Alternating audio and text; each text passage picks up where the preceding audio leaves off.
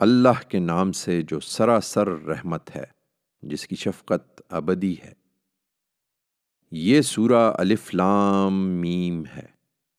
رومی قریب کی سرزمین میں مغلوب ہو گئے ہیں، لیکن اپنی اس مغلوبیت کے بعد وہ جلد ہی غالب ہو جائیں گے اگلے چند برسوں میں۔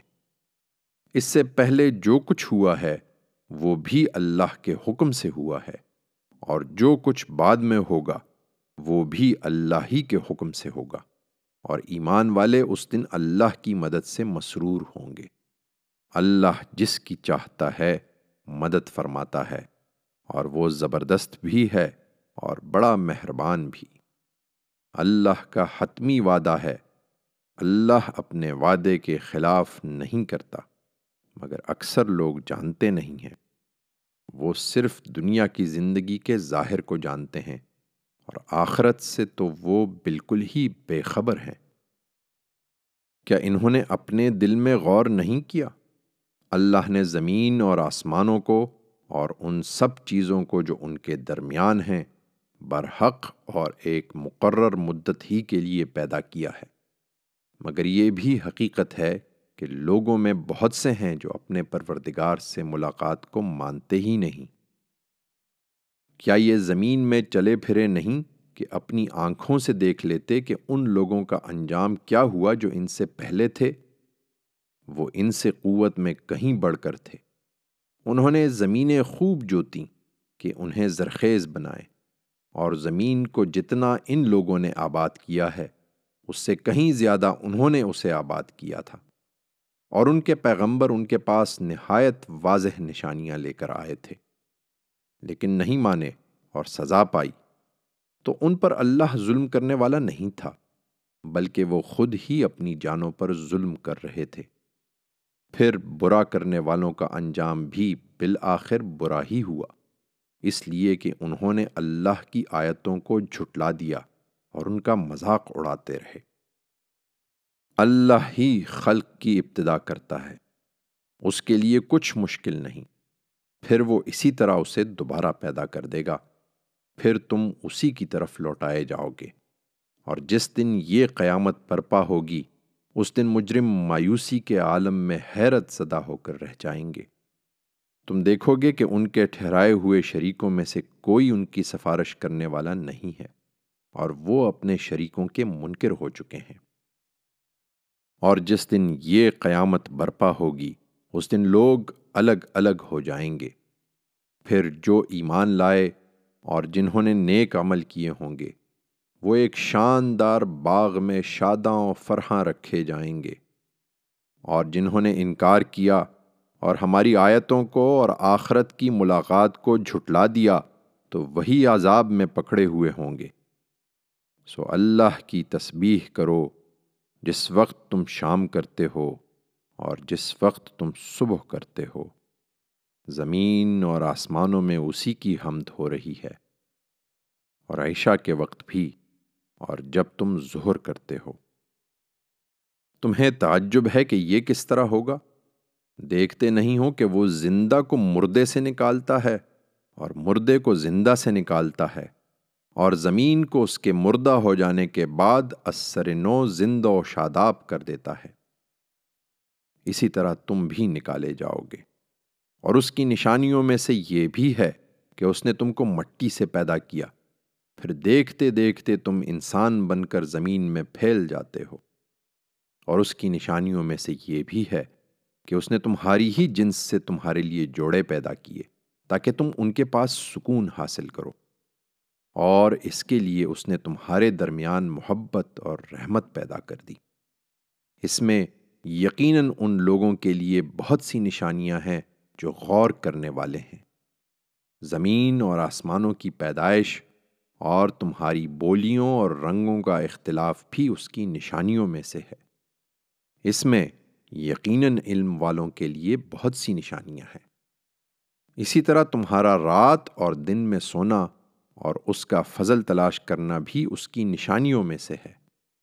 اس میں یقیناً ان لوگوں کے لیے بہت سی نشانیاں ہیں جو دل کے کانوں سے سنتے ہیں۔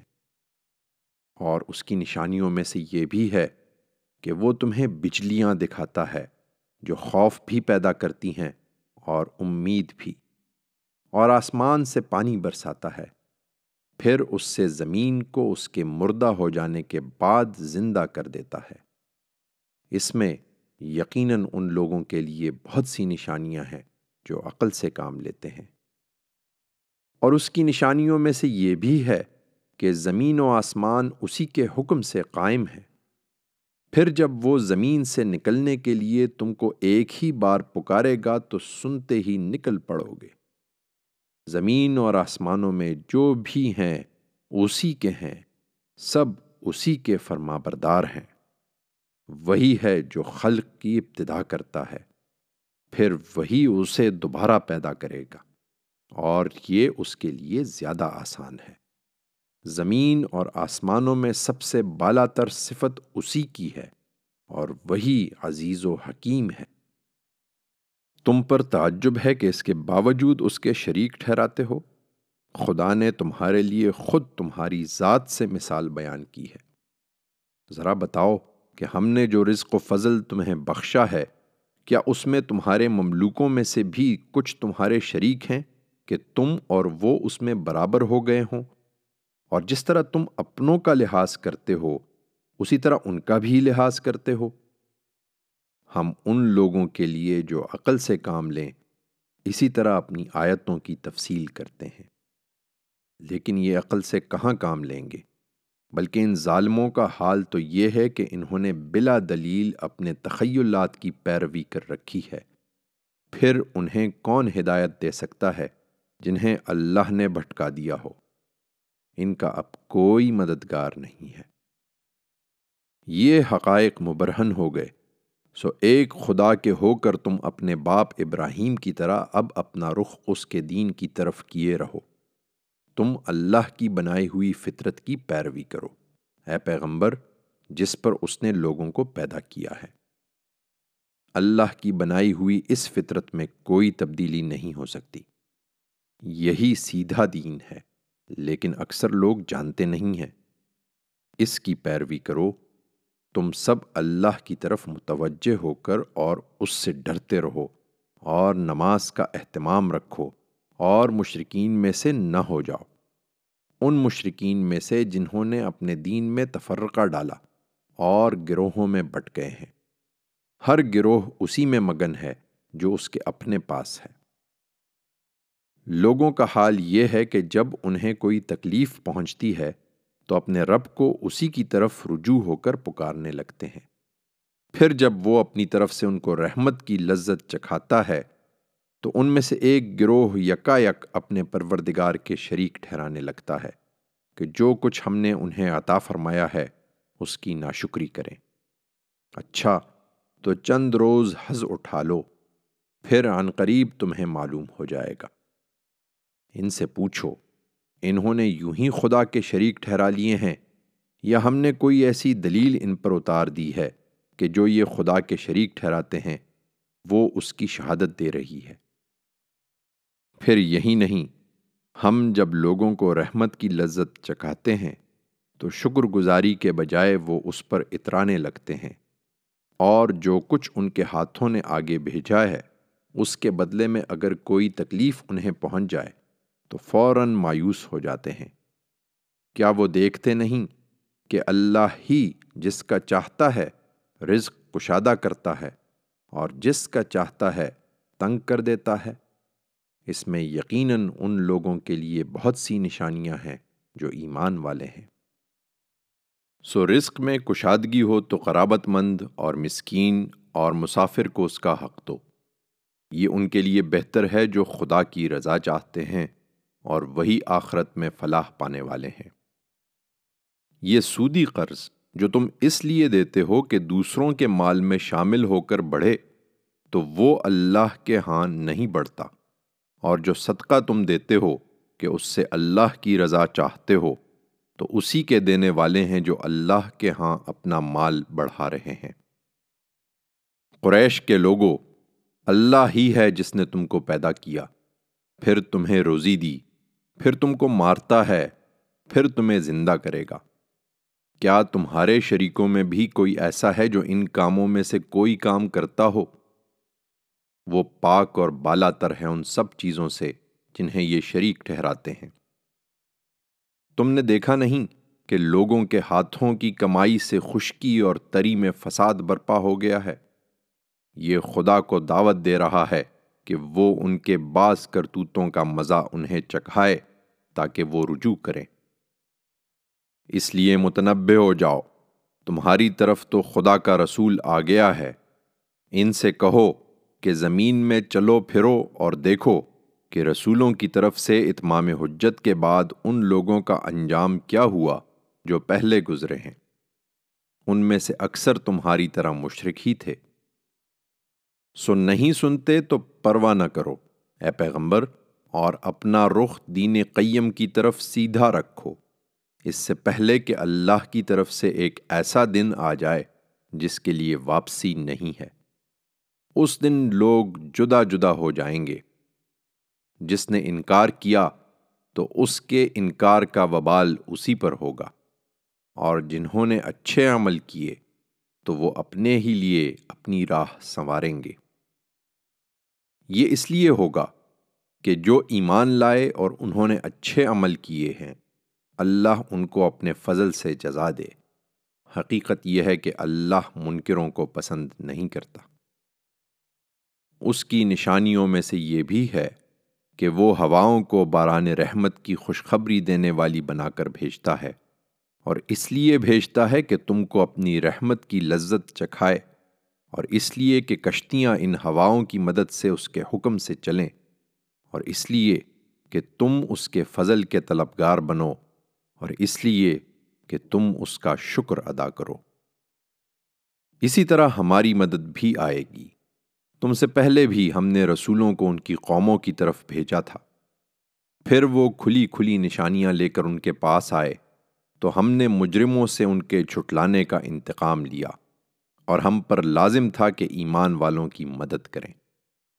حقیقت یہ ہے کہ اللہ ہی ہے جو رحمت کی ہوائیں بھیجتا ہے۔ پھر وہ بادلوں کو ابھارتی ہیں۔ پھر اللہ جس طرح چاہتا ہے انہیں آسمان میں پھیلا دیتا ہے۔ اور انہیں تہ بر تہ کرتا ہے۔ پھر تم دیکھتے ہو کہ ان کے اندر سے میں نکلا چلا آتا ہے۔ پھر جب وہ اپنے بندوں میں سے جن پر چاہتا ہے اسے برساتا ہے، تو یکا یک وہ خوش ہو جاتے ہیں۔ درحال کہ اس کے اپنے اوپر نازل ہونے سے قبل اس خوشی سے پہلے وہ بالکل مایوس تھے۔ سو تم بھی مطمئن رہو۔ اور رحمت الہی کے ان آثار کو دیکھو۔ وہ زمین کو اس کے مردہ ہو جانے کے بعد کس طرح زندہ کرتا ہے۔ بے شک وہی مردوں کو زندہ کرنے والا ہے اور وہ ہر چیز پر قدرت رکھتا ہے۔ ان لوگوں کا کیا ہے؟ اگر ہم دوسری ہوا بھیج دیں، پھر یہ اپنی کھیتی کو پیلا پڑا ہوا دیکھیں تو اس کے بعد منکر ہو کر رہ جائیں گے۔ سو تم مردوں کو نہیں سنا سکتے اور نہ بہروں تک اپنی پکار پہنچا سکتے ہو جبکہ وہ پیٹ پھیر کر چلے جا رہے ہوں۔ اور نہ تم اندھوں کو ان کی گمراہی سے موڑ کر راہ راست دکھا سکتے ہو۔ تم تو صرف انہی کو سنا سکتے ہو جو ہماری نشانیوں کے ماننے والے ہوں۔ سو وہی اطاعت کرنے والے ہوں گے۔ یہ کس چیز پر نازاں ہیں؟ حقیقت یہ ہے کہ اللہ ہی ہے جس نے تم سب لوگوں کو ناتوانی سے پیدا کیا۔ پھر ناتوانی کے بعد قوت دی، پھر قوت کے بعد ذوف اور بڑھاپا تاری کر دیا۔ وہ جو کچھ چاہتا ہے پیدا کر دیتا ہے اور وہی علیم و قدیر ہے۔ یہ جس کو دور سمجھ رہے ہیں، جس دن وہ قیامت برپا ہوگی یہ مجرم قسمیں کھا کر کہیں گے کہ اپنی قبروں میں وہ ایک گھڑی سے زیادہ نہیں رہے۔ یہ اسی طرح اوندھے ہوتے رہے تھے۔ اس کے برخلاف جن کو علم اور ایمان عطا ہوا، وہ کہیں گے کہ اللہ کے نوشتے میں تو تم قیامت کے دن تک رہے ہو۔ سو یہ قیامت کا دن ہے، لیکن تم جانتے نہیں تھے۔ پھر اس دن ظالموں کو نہ ان کی معذرت نفع دے گی۔ اور نہ ان کو موقع دیا جائے گا کہ خدا کو راضی کر لیں یہ نشانی مانگتے ہیں۔ ہم نے اس قرآن میں لوگوں کے لیے ہر طرح کی مثالیں بیان کر دی ہیں اور وہی کافی ہیں۔ تم ان کے پاس کوئی سی نشانی بھی لے آؤ گے تو جو انکار کا فیصلہ کر چکے ہیں، وہ یہی کہیں گے کہ تم لوگ نرے جھوٹے ہو۔ اللہ اسی طرح ان لوگوں کے دلوں پر مہر کر دیا کرتا ہے۔ جو جاننا نہیں چاہتے۔ سو اے پیغمبر، صبر کرو۔ بے شک اللہ کا وعدہ سچا ہے اور متنبع ہو جاؤ کہ اس کے وعدوں پر یقین نہ رکھنے والے یہ لوگ تمہیں ہرگز بے وزن نہ بنانے پائیں۔